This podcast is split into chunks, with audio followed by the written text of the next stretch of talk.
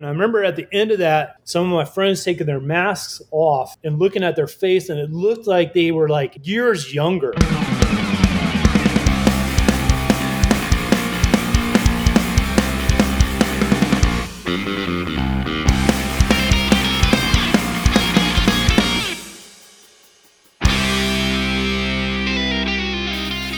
Hello, print friends, and welcome to Outlaw October, a month long deep dive into the hearts and minds of the outlaw printmakers.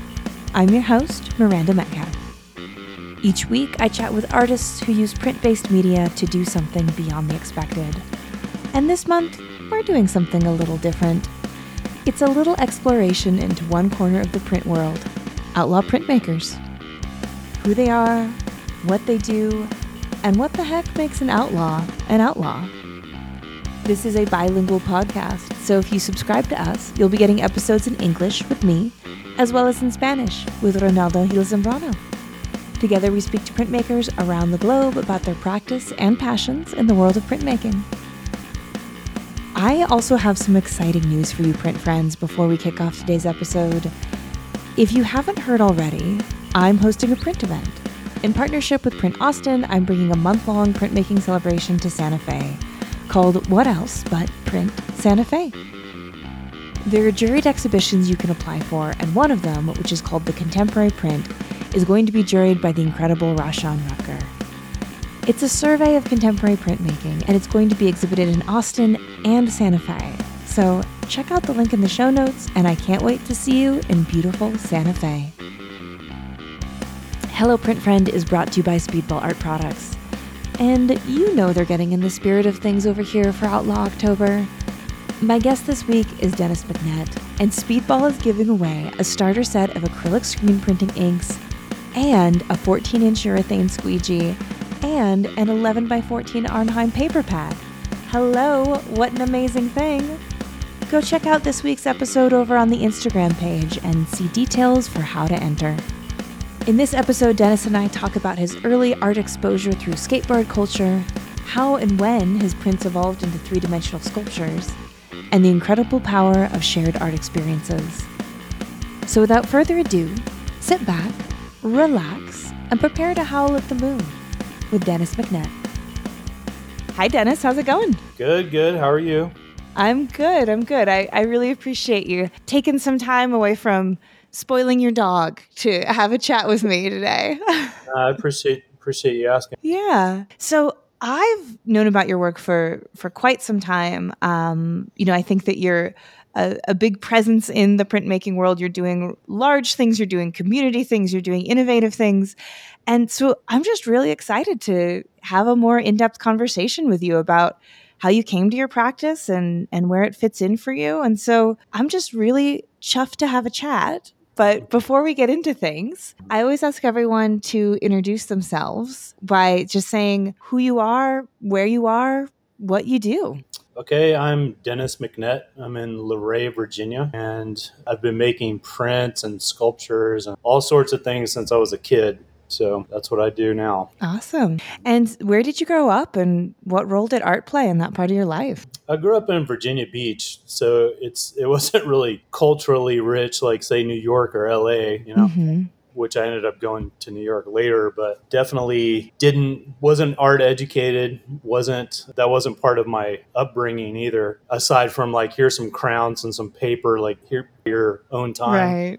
But I, I did have a, I had a great grandfather. I always tell this story because I think it's funny. But when I was a kid, my great grandparents were still around, and we'd go there. And I, have been drawing since I can remember, but I would draw something and I would show my great grandfather, and he'd go, "Oh my gosh, that's a great draw! Some more." And he was blind, so I thought I thought the drawings were magic and you could see them somehow. So I would like scramble and draw some more. Look, look, and you do. Oh my gosh, you know. So so That's I always so say sweet. he was the first kind of inspiration drawing. But Virginia Beach, like I said, wasn't very culturally rich. But uh, our our culture, what I got culture from was skateboarding. Mm. And I don't know if you want me to about this or do you want me to? to... I would say tangent away because I, I know that skate culture is foundational to what you do, but I've actually never heard you talk really kind of in depth about discovering skateboarding and kind of why you connected to it and then how that evolved in professional art making. I think that's really interesting. Okay, well, Virginia Beach, like I said, it didn't have it doesn't have like a lot of, there's one art museum and there's not a lot of like galleries unless it's like a gallery of like seascapes and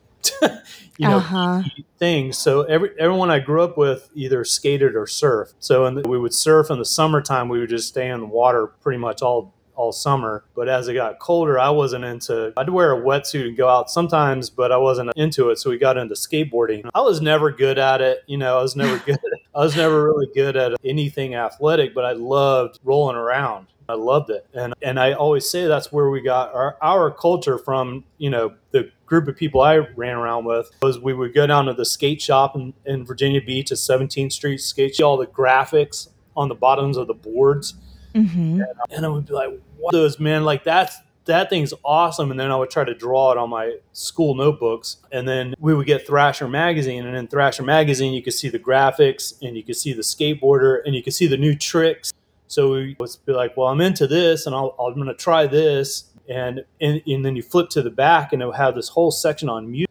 Mm-hmm. And at the time, like in the early to mid 80s, it was all punk rock. So it was like my first introduction to, to to punk rock. So I would, well, I like this and I like this. Let me check this out. And then I would listen to the to the uh, suggestions, suggested music in the back of Thrasher magazine, and I'd be like, yes, that guy's pissed, and so am I, and I loved it. you know, and so I I would listen to all the stuff that was that was in there. It, it was mostly like thrash, like th- punk, but I always say that's where we got a lot of our culture from, and all the artists that were doing the boards, like Pushead did the graphic boards, and then later he did stuff for like Metallica, like their first album covers and very iconic images. Like you see them, you may not know who it is, but you're like, oh, I know that image. I've seen that before. Mm. Cortland Johnson did all the board graphics for Powell Peralta. So you would see like this the sword and the skull, or you'd see like Steve Caballero's dragon, or it was a lot of like skulls and unsavory kind of characters. And I loved the the style of it, like the the graphic quality. And then later, when I went to community college, this guy had a he had a printing press and he was he was showing us how to do prints. And I was like, what is this guy doing? He's sitting there like chipping away at a piece of wood and then he just rolls ink onto the surface and he cranks it through this old looking thing. I'm like, what is he doing? You know, and he pulls it up mm-hmm. and look I was into all these like harsh graphic imagery that I was seeing on the bottoms of skateboards. And come to find out later, Cortland Johnson, all of his graphics were lino cuts. Mm-hmm. So, that, uh, so that once I saw that first woodcut, I was like, I'm in. I was like, I was 19 years old. I was like, this is because I would try drawing. and I remember snapping the charcoal because I was like too aggressive. Painting, I was too impatient to let it dry, and I would make a muddy mess. But with this, I could slow down and I could get the lines that I wanted, and it had like a, it had that. It, like a carved line has energy in it like you're putting that you're putting that pressure on that carved mark and i loved it like it mm. and it, it translates i feel like that energy translates to the mark. So so then i was hooked. So yeah that was a long time ago. Well i it's i think there's a couple sort of significant things in there. And you know one when I interview artists who I think oftentimes who are also interested in doing this like graphic, bold imagery, they'll talk about seeing art in the early squishy, influential days of their lives on skateboards and on. And I don't think the kids these days can understand how precious that was because they're so saturated with images and information yeah. and art and counterculture.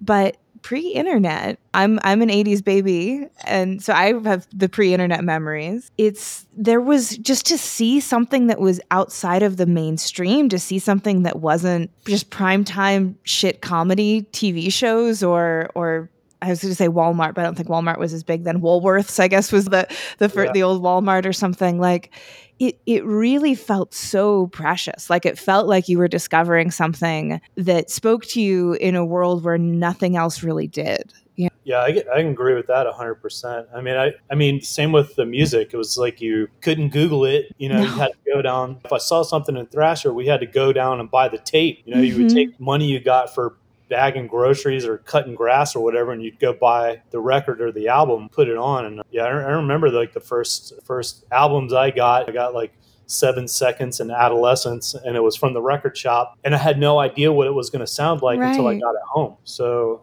yeah you're you're absolutely right on that like a lost thing and it's there's an oversaturation of imagery music which is good and bad i think so. Mm-hmm. yeah yeah. It, it's yeah. And I, I always think about it too in terms of the the patience we have for what we consume is so low and not just in the like scrolling does this catch my eye does this catch my eye does this catch my eye but but also in the sense of like if i went and bought an album and I didn't like it right away. I would keep listening to it because I had spent my right. grass cutting money on it, you know, like, and then I would some I would might find a song that I did like or find something that I liked about some of it, and so just the way that I think creative outputs are consumed is just really different now too, and and and I try not to be too moralistic about it and talk about like the good old days, but right. it does seem like that invitation to feel like you've discovered something that's really out there. I, it was such an exciting feeling, and I just don't know if anyone has that these days, or if it's just all kind of on the same playing field. Yeah. Yeah. Yeah. And I'm also curious too, because like I said, I've, I've, I've heard people speak to particularly like skate culture as well. From your experience, what's the the real connection between skate culture and art? Because you don't see that bliss and that deep interweaving necessarily with other kinds of sport or other kinds of hobby but it's it seems like it's it's board design it's graffiti it's music but like it really seems to be all intermeshed in kind of a unique way. Yeah well if if I had to say a very strong conne- connection with skateboarding and art, it mm-hmm. would be that you have to be. You, you don't. I'm, I take that back. You don't have to be, but most people that skateboard are creative. Mm-hmm. In that, it's not like you're going out to play baseball and there's all these rules and you abide by the rules and then you get the points that you get at the end. It's a skateboarder, you can take them and put them in a parking lot where someone would see nothing. Hmm. And a skateboarder would look around and go, wow, I could do an ollie onto that curb or, ooh, look at that banked, that banked loading dock. Oh my gosh, I could make, I could do this or that. So they're, they're, they're like spatially and sculpturally almost like they, they look around and they can they have they're they're creative in that way because they can come up with just interact with their environment and it's not it's not limited by what other sports are like these rules or these this is how you do this and you have to stay within these parameters skateboarding is like wide open and it's also it's in my experience, it's always been wide open to whoever wants to do it. Mm. So it's not you know, it's not just like a bunch of meatheads going to play football or something. It's mm-hmm. this fits. It's like whatever community that you're in, whatever your skin tone is, whatever your background is, whatever your preference to whatever, didn't fucking matter. It's like, you want to go skate? Yeah, let's go skate. Mm-hmm. You know, and mm-hmm. that's it. So in in that way, it's creative too. Like you're getting all these different perspective from all these different people, and the the common thread is that thing that's got the four wheels on it, and that's it. Yeah. So, so I, I think that's that's the that's a huge difference in say like any other sport in skateboarding. Yeah, yeah, that's a really a really good point. And as I'm thinking about it too, I know that now there are skate competitions and certain tricks have certain points and it is sort of regulated in this way, but that's fairly recent and I think it really is a creative expression the way something like dance would be, where it's like, how did that look? I think has a huge element in the sort of value that it has within the activity. You know, it's not just like, did you, is it something objective? Like, did the ball go through the thing? or not you know it's it's a it's an aesthetic judgment yeah yeah and yeah you're absolutely right and i I, I always say that skateboarding, Thrasher magazine, the tricks in the mid, mid to early 80s, even now, but what I can relate to is early mid 80s, really, it all had the same aesthetic. So, you know, watching Lance Mountain do an invert and it just looks like a king cobra flaring out mm-hmm. as, you know, and going into this contorted thing and just that the style of it, it's all lanky and it just like, and the way he just rolls back into it had the same aesthetic as like, that Cortland Johnson like carved skull, you know, and it, and the the aesthetic of Thrasher magazine was just kind of like raw thrown together, and it was mm. new and it was exciting and it was it just had all the, the the same kind of energy. So I think skateboarding now too, it's so accepted and just wide open. Yeah. It, it, it still has like this aesthetic to it where it's just like, it's got this aesthetic of freedom where it's just like, yeah, that dude's like, or that person or whoever that is, they're having fun doing whatever they're doing. Yeah, yeah, and that from watching like like the best of the best on TV doing things in like the bowl is like they're flying, like they're they're just they're flying through the air like a damn bird. Yeah, so the literal freedom of of movement in a three dimensional space in a way that yeah humans don't usually move that way. Yeah, and so so you saw printmaking as a 19 year old in the community college class and you instantly connected with that look because you, you'd been seeing it you'd been admiring it like Yeah. the, the graphic look and so what comes after that at what point do you take on printmaking in a serious way Um, I'm gonna I'm gonna say this, and I don't want to dwell on it, and I don't want to eat up this podcast with a bunch of it. Mhm. But I will say there was a big chunk of time where I got out of everything that I loved doing, and I got into drugs. So Mhm. there was a big gap of drug addiction for like a decade, and then once I got cleaned up and I finished up school, I you just survived what you survived, and you're you're you're not dead like some of your friends Mhm. and you're you're here. What are you going to do with your time? Because that's all you got. You know it's it's like whatever else doesn't matter. It's like you, your your time is really the only thing of value and who you spend it with right? So and how or how you spend it. So i was like what do, what do you what do you want to do with your time here? And it's it was definitely like art like i love Mm. creating and i want to get back and so i went back and finished up what pieced together what I kind of the mess I had left behind with an undergrad degree. You know, got into printmaking there, and the the guy that I learned from, Ken Daly, he was he was really great. Went to Old Dominion University in Norfolk, and he was super knowledgeable, and he was also just very flexible. He was like, "Yeah, okay, now you know how to do." All of the different print methods Hmm, so, mhm. you know, and then, you know, with him and his guidance, I kind of got into doing sculptural stuff and adding the sculptures and having doing those those very first sculptural print things with him, and, and then just connecting with other people, and then eventually I got I had to work a regular job too. yeah So, so I've always I've worked since I was a kid, since I was like 12 or 13 years. old. I had I had started a business doing hardwood floors because I did them for a while. So I was doing hardwood floors, and I was like, man, I did not get clean and survive all that shit Yeah. to do floors. I just didn't. I, did- that's not what I'm here for. I, I applied to grad school, and I got rejected from everywhere but Pratt Institute, New York, Mm. and I had never been before. You know, I was yeah like in Virginia Beach. And then after that, I was a drug addict. And, you know, here I am, I'm cleaned up and I'm ready to roll. And I was like, wow, I'm going to New York. And I just went up there and I found a, I was like, what am I looking at? What's safe and what's not? And like everything new and scary, you know? And uh, so I got I got there and I, I kind of hit the door running. Like I got an apartment, started going to grad school, and the next thing I know, September 11th happened oh and, uh, wow and, and here I am in the middle of New York City, and there's this horrible terror, whatever you believe. I, I Yeah. Necessarily a terrorist attack, you know, but that's for another. Whole that's a whole nother podcast yeah, So, so anyway, yeah, that's that's kind of how I just kind of dived into. I got in the print program at Pratt, and that started meeting all of these people. And I started in. I in, first internship I got was with this woman, Kathy Caraccio, and she's a total badass. Like she Mm. she's had been, she had a print press in New York for over thirty years in Manhattan, and to do that in Manhattan and keep it that long Yeah.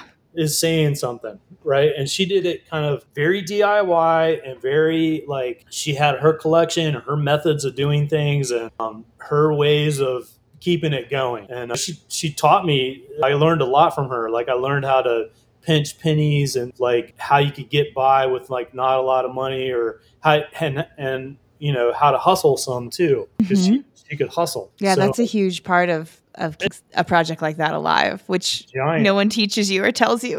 yeah, you can't learn that shit in school. I learned some of it on the street, but when I was getting in trouble, but from Kathy, it was like, okay, this is legitimate. So, you know, and, and then I, I, I got an internship. I, I was an instructor there named Bob Blanton, and he was teaching a graduate silkscreen class. And he he kept watching me, and he came over to me one day. He goes, "Hey, do you need a job?" Hmm. And I was like, "Yeah, I want a job." You know, like doing this, like screen printing? He's like, yeah. Mhm. So he owns Brand X Editions in New York, and at the time it was down by kind of near, kind of between Chinatown and Tribeca. And I remember going in there, and I'm like, wow, like this is this is printmaking. Mhm. You know, what are we doing? We're printing a Chuck Close print. How many colors is that? 210? Mhm. What? How big is it? It's like five by eight feet. Are you fucking kidding me? Like, all right. So that and that's like right when I'm getting getting there to New York, like after September 11th stuff calmed down and grad school school got going, and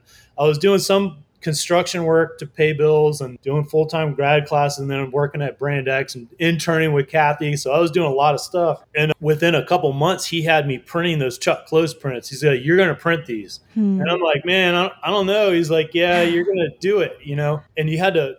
I remember you had to the, the sheets of paper. Like I said, they're huge. They're like you know almost five by eight feet or five, uh, and they're on this table. And you had to. You didn't have like two people moving the the paper. You had to kick air under it and float it over to the vacuum table.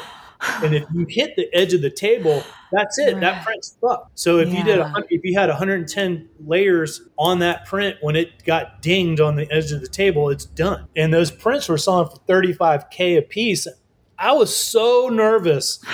I was just like, oh, I, I don't know, Bob. I don't know about this. He's like, yeah, you're gonna do it. So, and I remember like floating that first one over. I'm like, okay, it's going, it's going. Went, bam, hit it, dinked, creased right across that Chuck Close print. And I'm like, oh my god! And I looked at him, and he was like looking at me, and I was like, oh, he's gonna fucking kill me. and, and he knows like ten different types of martial arts. I forgot to say, that. he's like a real oh, I ninja. didn't know that about Bob. Yeah. Oh my god. He's like he's he's competed world worldwide. Like Oh he'll fuck you up. Oh so anyway, gosh. I float the next one over. Bam. Dinked it. I'm like, oh god. He's looking at me like, and he go, and he looks at me. He goes, "Don't do that again." I'm like, oh god. So and then and then I got it. Third one I got it, and then from that point on, I did two of those big editions. Like one of them went into, it, you know, there was a Met retrospective of for Chuck Close, and they had we pulled stage proof. So every ten colors, you would have a print leading up to the finished print. oh, cool. And and I can tell you a funny Chuck Close story if you want. I would love to hear one. Yeah. All right, so so I'm working at Brand X Editions, and and Chuck Close keeps com- he keeps coming in, and and like the guy they say this is Dennis, he's making your prints basically, like he's mixing your colors and printing your prints, and he would never remember me, and he came in mm-hmm. dozens of times. He introduced him to me, and and then I remember I was quit. I was about to leave Brand X, and he, we had finished in the edition, and Chuck Close comes in, got introduced again, doesn't remember me, and he so we had three tables lined out. We had the finished prints, we had the print and the table for the finished prints. So we're moving them. Me and my mm-hmm. friend Jay are moving from table to table. So we're taking a print. I'm taking the two corners up here, and he's taking the two corners at the bottom. We're moving in front of Chuck Close, and he signs the print, and then we move it to the next table. And we get through about half the stack, and I look at him, and, and I'm thinking, I'm like, man, this motherfucker's going to remember me this time. I don't care what it takes. He's going to remember my name or at least my face, right? So I pinned the print down with my thumbs so my friend Jay could move the next one. And a few seconds went by, and Chuck Close kind of looks up, and Bob looks at me like, What are you doing? And I, Uh-huh. I looked at Chuck Close and I said, Hey, man, when are you going to stop doing all these big heads and maybe try something different for a change, like some cows or something? And I said cows or something because we were doing some Alex Katz cows that were all over okay. Yeah. and he looked at me for a few seconds, and Bob looked like he was about to shoot laser beams out of his eyes at me and vaporize me right there. And then, so there was this weird silence, and then we just kind of went back to doing the thing. And I was like, he'll remember me this time. So then, fast forward like seven years later, te- almost 10 years later, really, I'm driving and I'm listening to NPR Uh huh. and, there- and there's a, th- there's a there's a special on Chuck Close, and they're talking about how he has this disease basically where he can't recognize faces. Uh huh. And I'm like, and I'm thinking to myself, Dennis, you are such a fucking egotistical piece of shit to think that this guy should remember your face anyway, and he's Uh-huh. got this, this disability where he can't recognize your face. and I just felt like such a dumbass, but that's the story. Oh my gosh. And then they're, yeah, they're just like sitting there in the car and like you're the only one in the universe who like knows that story. Like you're the only one who like knows what was going on inside you, and you're just like sitting there with that knowledge. Yeah, it's, It's oh. rough. That Yeah, is rough. I I, feel like the universe loves to humble us like that. Oh, Like it, Oh, yeah, over and over again. over and over and over that like at least I know that for me like the second I think I deserve this you know Yeah. the universe has to come in and be like actually a whole Yeah. bunch was going on you didn't know about because Yeah. you're not the center of the universe and I'm like Right. ah damn you know every time Yeah, absolutely. every time oh that's Yeah. so cool I actually had Bob on the podcast like years ago Oh, and really? I got to hear about Brand X and and printing for for Jeff Koons and I talked a little bit of Chuck Close, but yeah, that's so funny. He did not mention that he has competed in the deadly arts Oh, around yeah. the world. Yeah. Didn't come up, but that's that's great. Yeah. I- I'm so very good. I call him every now and then, and he's very he's very much a mentor at that time Mm. and taught me all kinds of stuff. So Yeah, yeah, he was great. He was pretty early on. I think he was like an early kind of big get, like one of like these artists and artisans that I just was really freaked out to interview because I was like, I'm, old, I'm, I'm new at this. but he was so nice. He was so easy to talk to and and Yeah. just had such a cool story. Yeah, cool. Well, that's I didn't know you worked for him. That's really neat. And so when you were when you were leaving at this point, are you really focusing on your own practices a lot? Like and, and what you're making? Are you are you showing? Are you starting to do community stuff? Uh, Where this kind of like transition from Brand X into what goes practice at that point? yeah, it, so so I left because I had I graduated from Pratt Institute Mm-hmm. And they hired me right when I graduated. So so I taught there for almost a decade, uh, and I also had gotten my my gotten a student stuff on my own on my own time, not like in grad school. So I was starting to get a little things in New York and definitely the the skateboard world. Like I had gotten an email from Anti Hero in San Francisco, and they're like, "Hey, do you want to? We saw some of your prints that you gave this." This woman that owns a shop in Brooklyn named Amy Gunther, and she's her works out here. And we saw this print, and we want to know if you want to do some graphics for us. And I told you my history with Yeah. skateboarding and seeing tho- those kind of like influent influential things I had seen, and I was like, "This is a joke. This isn't real," you know.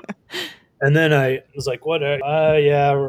And the guy's like, "Yeah, you want to do some, a series of boards?" And I was like, "Fuck yeah, I want to do a series of boards," you know. And I was like, "No Mhm. way," because for me, I always say like that's like a show at the Guggenheim. It's like Totally. I was so stoked and I, I did the, the the graphics and they were happy and I had been out of the loop because of because of addiction stuff and just because I was getting older and but anti-hero is a big deal and once those boards came out I started getting all these other companies were reaching out to me like Volman. Eventually it was Mm. like hey do you want to do a limited edition shoe? And you and I was like what? Shoe?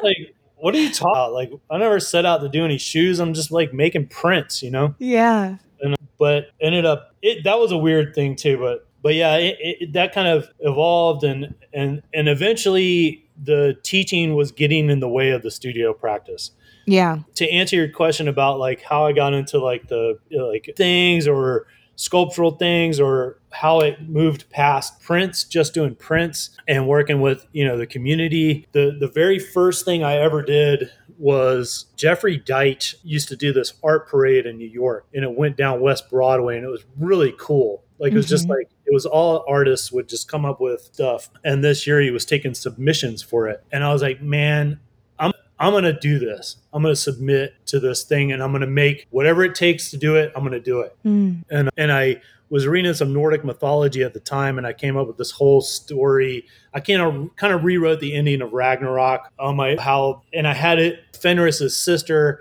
come up from her underworld and find her brother's carcass on the battlefield and resurrect him and a wolf bat was born so he could fly the earth and destroy the gods, right? So so it was a rewritten kind of ending that I came up with, and I proposed this whole thing of how I would make this giant wolf bat and bring it down West Broadway with these Nordic army, Hell's army, not Mhm. H E L L H E L. If you don't know, like she ran the underworld in Nordic mythology. She's one of Loki's children, but it was her, her kind of her it was her army and this giant wolf bat, her brother Fenris, Hmm. that had been resurrected. So, so I built it. I built this big wolf bat. It was like the size of a car and had these movable wings, and I had two drummers that I that I knew that got on the back and were kind of facing each other playing, and everybody was covered in fake blood and fur boots and these masks that I made that were print covered, and it was awesome. Like mm. it was it was killer. It, it, didn't look like anything else on the parade either. It was like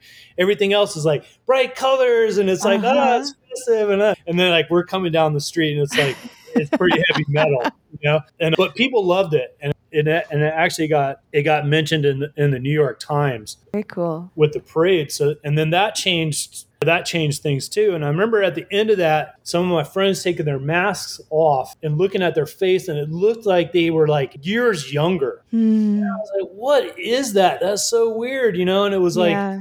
what it was is they they had dropped all their fears and they they could just be free because they had this mask and they were part of this bigger thing right so they felt safe to just like i mean people were acting kind of savage and and it, it, was rad. And at the end of it and everyone's kind of glowing. I'm like man i got to do this again. That's beautiful. and, and i really liked the idea of because i because you know it, it was my first experience in new york too. You know i galleries and i'm like man this is so stuffy. And like i feel mm. like I don't feel welcome here. And I don't feel like the people that out on the street would feel welcome in here. It's like a, only certain people are welcome in here. And, and I didn't want that. I wanted to make some stuff that anybody could participate in, walk up. And that's how the processions kind of got going was like, man, I want somebody to be able to make their own mask and just like be this person or character and participate in this parade, whatever we were doing, whatever happening or ceremony, and just have that experience. Like, because you can't get that in a gallery. You know, yeah. like you'll remember that experience. You'll remember setting that Viking ship on fire mm. and watching it burn or you remember setting off fireworks in the middle of Chelsea, going the wrong way down 10th Avenue against the cabs with the big Viking shit. You'll remember that shit. uh, you might not remember walking into what was on the wall in that stuffy gallery that you didn't feel welcome. So I started doing the performative things and the sculptures, and it was great. And I, I still love love doing that stuff, and I feel like I'm constantly learning with each different group of people that I work with. Mm-hmm. And you talk about like the humble pie. It's like I'm constantly eating that humble pie because I'll, you know, I'll, I'll let my ego will take the steering wheel for a second, and then something will happen. I'll be like, "Wow, wow, man! Like how how rad and almost spiritual was that?" Mm. You know. So yes, it's. I don't know if I answered your question or if I just. No, I, I I I really love everything that you were we're talking about. And and i for me i mean it sounds so much like a spiritual experience you know and and the way i know everyone has you know very much their own definitions of, of such things but it's that kind of transcendence and community.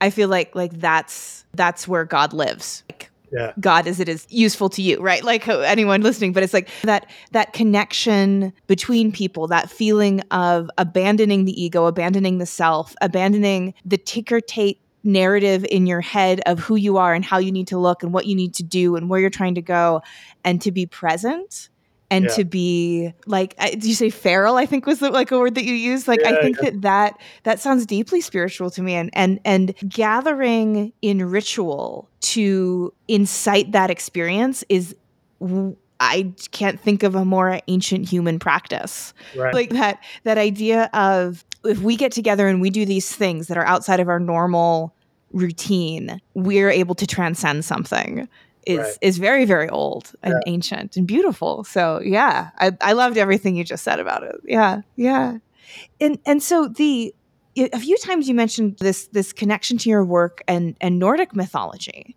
and so of course you think of Nordic mythology and you think of the the Nordic countries, which is where where my people are from and where my cousins still live, and uh, then I also think, of course, of like Norwegian death metal, right? Like, so there's like I feel like there's this this really interesting kind of tertiary connection between all these sort of cultural points between like ancient Nordic pagan ritual and metal and skateboarding and art and and so when Nordic mythology kind of come into your influencing what you wanted to produce? Well, I can't say that it, it's only Nordic mythology. Like okay. I, I, like stories, and mm. it, and I always say like, how do I want to say this? Like growing up in, in my home, it wasn't I wasn't like encouraged to hey, check out this this novel or read this story time. Mm-hmm. And so a lot of the the storytelling and stuff that I was into was Star Wars. And people laugh at that or whatever, but man, that shit is deep. Like it's it's it, it's it's good and it's a classic story, good and evil. Talk about some spiritual stuff, and it's like, and it's also like, is there actually good and evil, or is it just you're you're you're kind of learning from both experiences, and you know, just it, it, it's it's it's like a whole thing, right? So like any kind of storytelling, GWAR. I always talk about mm. the band GWAR. Some people, oh, you like GWAR? Yeah, absolutely. I mean, if, if you look at what GWAR has done, and there's a, they just came out with a new documentary I think everyone should watch because I've been saying this for fucking years. is they are like one of the geniuses of our time because they've managed to do what they're doing for over 30 years. Mm-hmm. Over 30. Like I think it's getting closer to 40, but it's they they've they've they are interactive with the audience they make their own costumes. They make they have an ongoing narrative that has been changing and growing for over 30 years. Like a his fucking Bible if you wanted to. Like yeah. it's where did these characters come from? And then what happened? And then what happened? And you have all this documentation. You have all these characters. You have all this history. It's interactive with the audience. It has music. It has they do their own comics their own videos their own everything. They work with every single medium. It's it's interactive, it's collaborative. You know, they're they're they're bouncing ideas, which is not easy to do with mm-hmm. that many artists. You know, and and it and it's grown and morphed into what it is now, and it's it's insane. I think it's, but it's all storytelling, and it's all like all those guys are, are they're not. It, it's not like they're dum dums like the insane clown posse or something. Mm. They're they're they're smart. Like they're doing social commentary up on stage. They're they're seeing stuff that's happening in the world and society and politics. My God, this is fucking disgusting. And then they're regurgitating it back to you in a disgusting way. Mm. it's it, it. I think they're genius.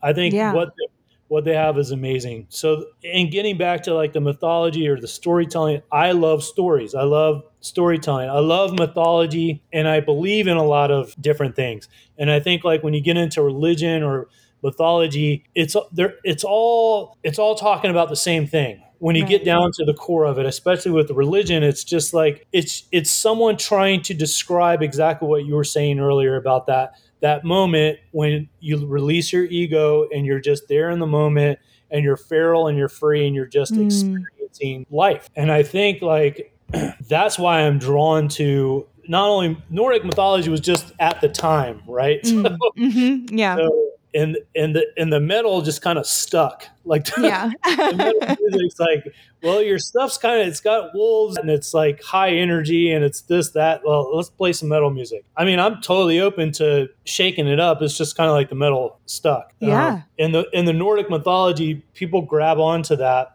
and I and I see why. But there's there's there's all kinds of stuff that I that I have experienced or read or my, like my the, my blind grandfather i don't talk about this a lot and i think maybe it's because they they weren't supposed to talk about it but he was native he was he was cherokee and i remember my grandmother if i was i remember her doing this or something was going on and she would i remember she would she'd have a, a cigarette like some tobacco mm-hmm. and she'd say something kind of to the tobacco and then she she blow it on me right and I, I didn't think about it at the time but like that's that's not that's not in the Bible. Hey, that's yeah.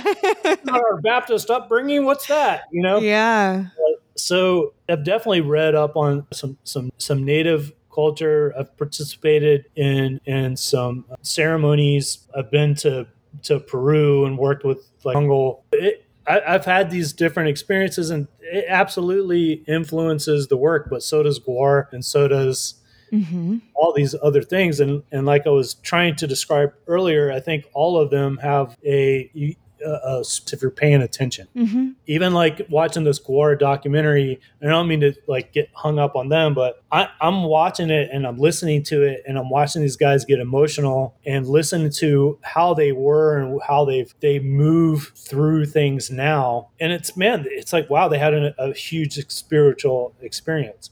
Mm-hmm. Where like, and you know, we talked about ego earlier. Sometimes ego's got to drive the ship to get you to where you're going. right? Mm-hmm. So it, it gets you to that place, but then then it's got to get out of the way because to get the lesson, right? Or to get the experience and go, oh wow, now I get it. Yeah. You know? But but you had to be there first. You had to get there. So the, the ego had to drive you like, I'm good enough to do this and blah blah blah blah blah blah blah. Yeah. And get there and then you have the experience like, wow, that wasn't me at all. That was like way bigger than me. Yeah. So yeah, no, I, I think that's that's a really good point. I really connect with that idea of of it's this this cycle of of the ego being a little being the engine, right? But yeah. it's and that's it keeps sort of what keeps you moving forward. And then I think a lot of spiritual seeking and also art making seeking comes down to the moments in that ego does fall back. And there's so many artists from Michelangelo and all kinds of ones that that speak to I'm a vessel for something bigger like in my making i'm i'm a i'm not the the spark of the creation or i like maybe i'm the spark of the creation but the actual making is something that happens kind of beyond me and like comes from the universe or god or or the collective unconscious or whatever it is. And so yeah it's they're very very interconnected. And i think practices like you have that involve gathering of people and that collective shared experience like it just heightens that. It heightens it in a visceral way and then also kind of in a metaphysical way as well i think yeah and and when you're doing the the collective works the second you bring in one other person it's going to alter it let alone bringing in many more people. So, right. what's that balance like for you between like, I want to see this manifest in this way, but also understanding that all other humans are completely unpredictable and uncontrollable? Yeah.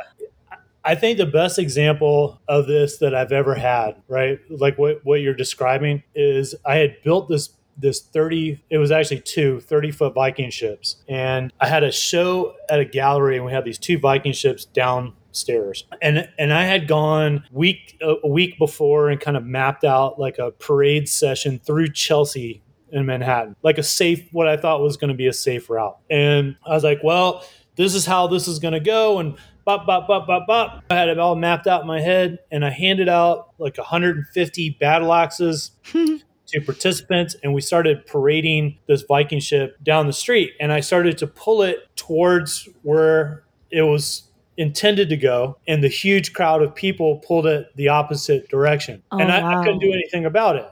And I was like, well, I guess that's just how it's supposed to go. And yeah. so we went, and we went the wrong way down 10th Avenue, and there's cabs swerving out of the way of this giant ship, and these people with battle axes, and there's there's a drummer inside, and he's wailing on the drums, and there's fireworks shooting off of the ship and bouncing off of the buildings and it was nuts and i was just like okay well it's out of my hands like I, I can only set the stage and i feel like a lot of the times that's what ends up happening is like i can i can set the stage and drum up the energy. Like i'll drum it all up and i'll get people excited seeing the stuff and then it's out of my hands really. Like it's like i don't have any control over anyone else or what they're yeah. do what they do. But it it has knock on wood to this point has always worked out in a really great way. Yeah in, in an unexpected way, like usually better than I had ever thought mm. it could.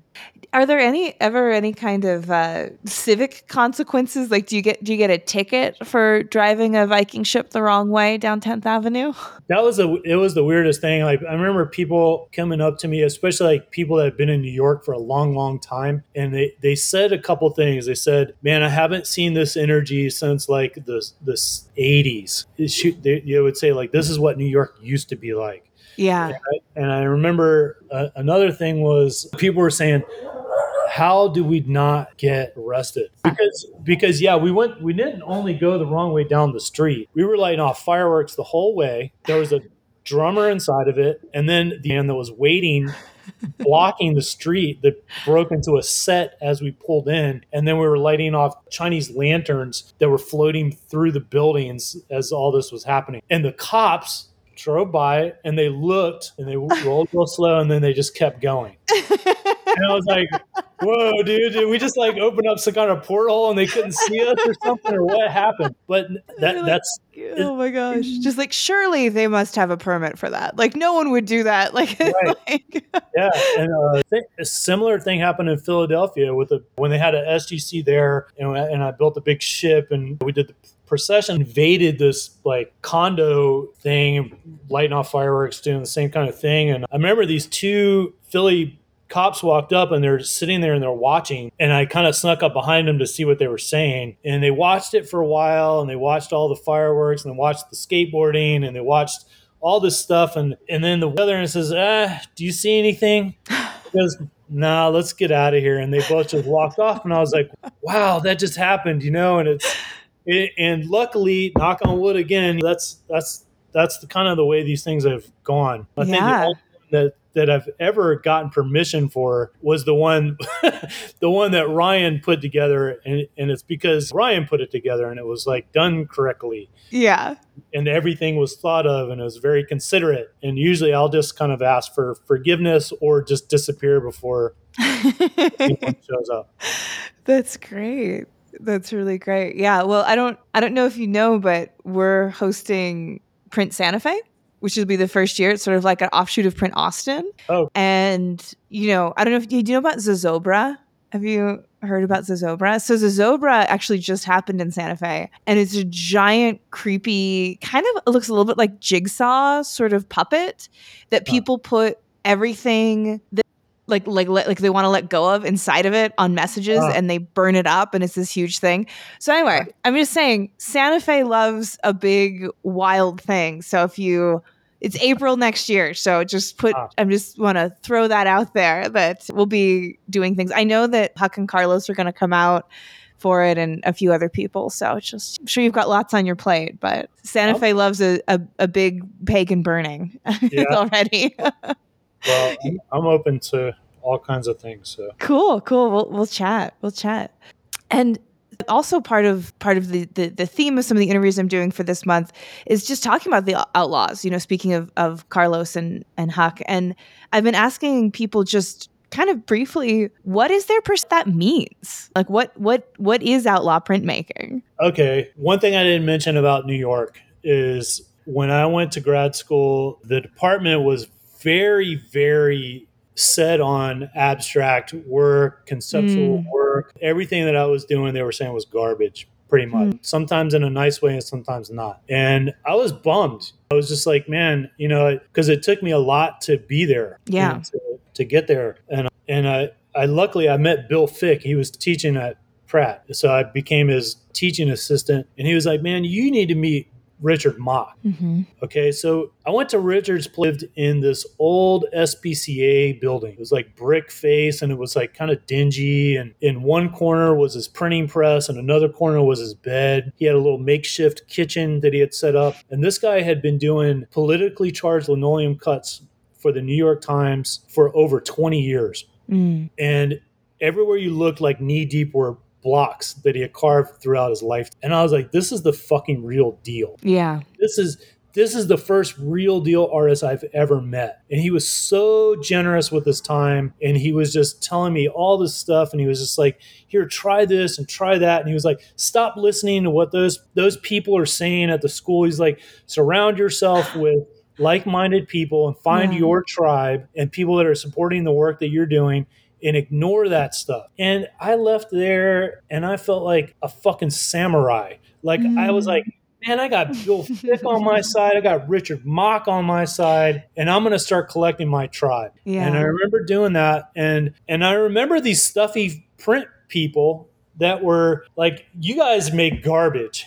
You make illustrative work. You make your stuff ain't shit. And I remember those people like looking down on us all the time. And and then there was a show that Richard was in and Tom was in and Tony Fitzpatrick and I think Sue Coe and it was called Outlaw Printmakers. And and I remember by that time I had met all these people and you know, I'd known since community college actually. I used to hang out with this cousin all the time. But anyway, so so we all kind of knew each other. That show happened, and then the outlaw printmaker thing kind of stuck. So in so from my perspective, it was a gathering of this tribe of like-minded people that Richard had suggested come together.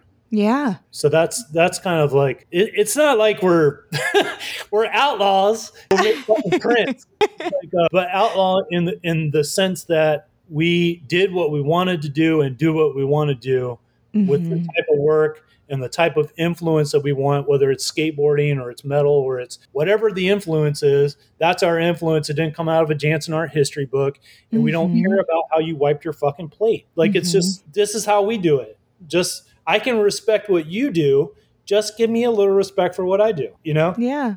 Yeah. So, so that's, that to me, it, there's your answer. That's, that's the outlaw I think that's great. That's yeah. I think that that really captures my a lot of my understanding of why outlaw printmakers became a thing and and was a was a needed counter to a really narrow definition of what quote unquote good or acceptable printmaking was. Yeah. That's great. Well, Dennis, we've we've reached our hour recording mark, so I just okay. I've got left to ask you if there's anything on the future that you want to plug you want people to look for, and then also where can they find you and follow you to see upcoming stuff? Okay.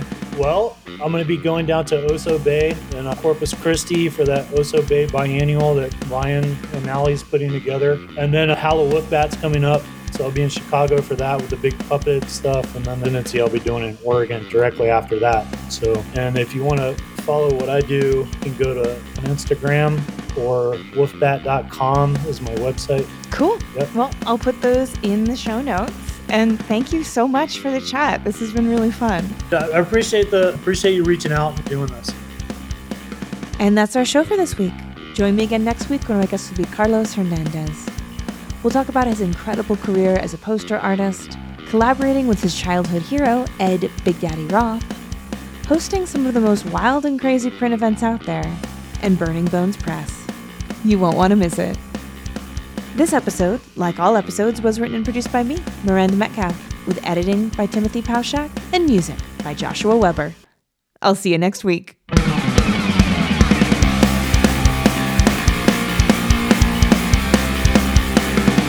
Mm-hmm.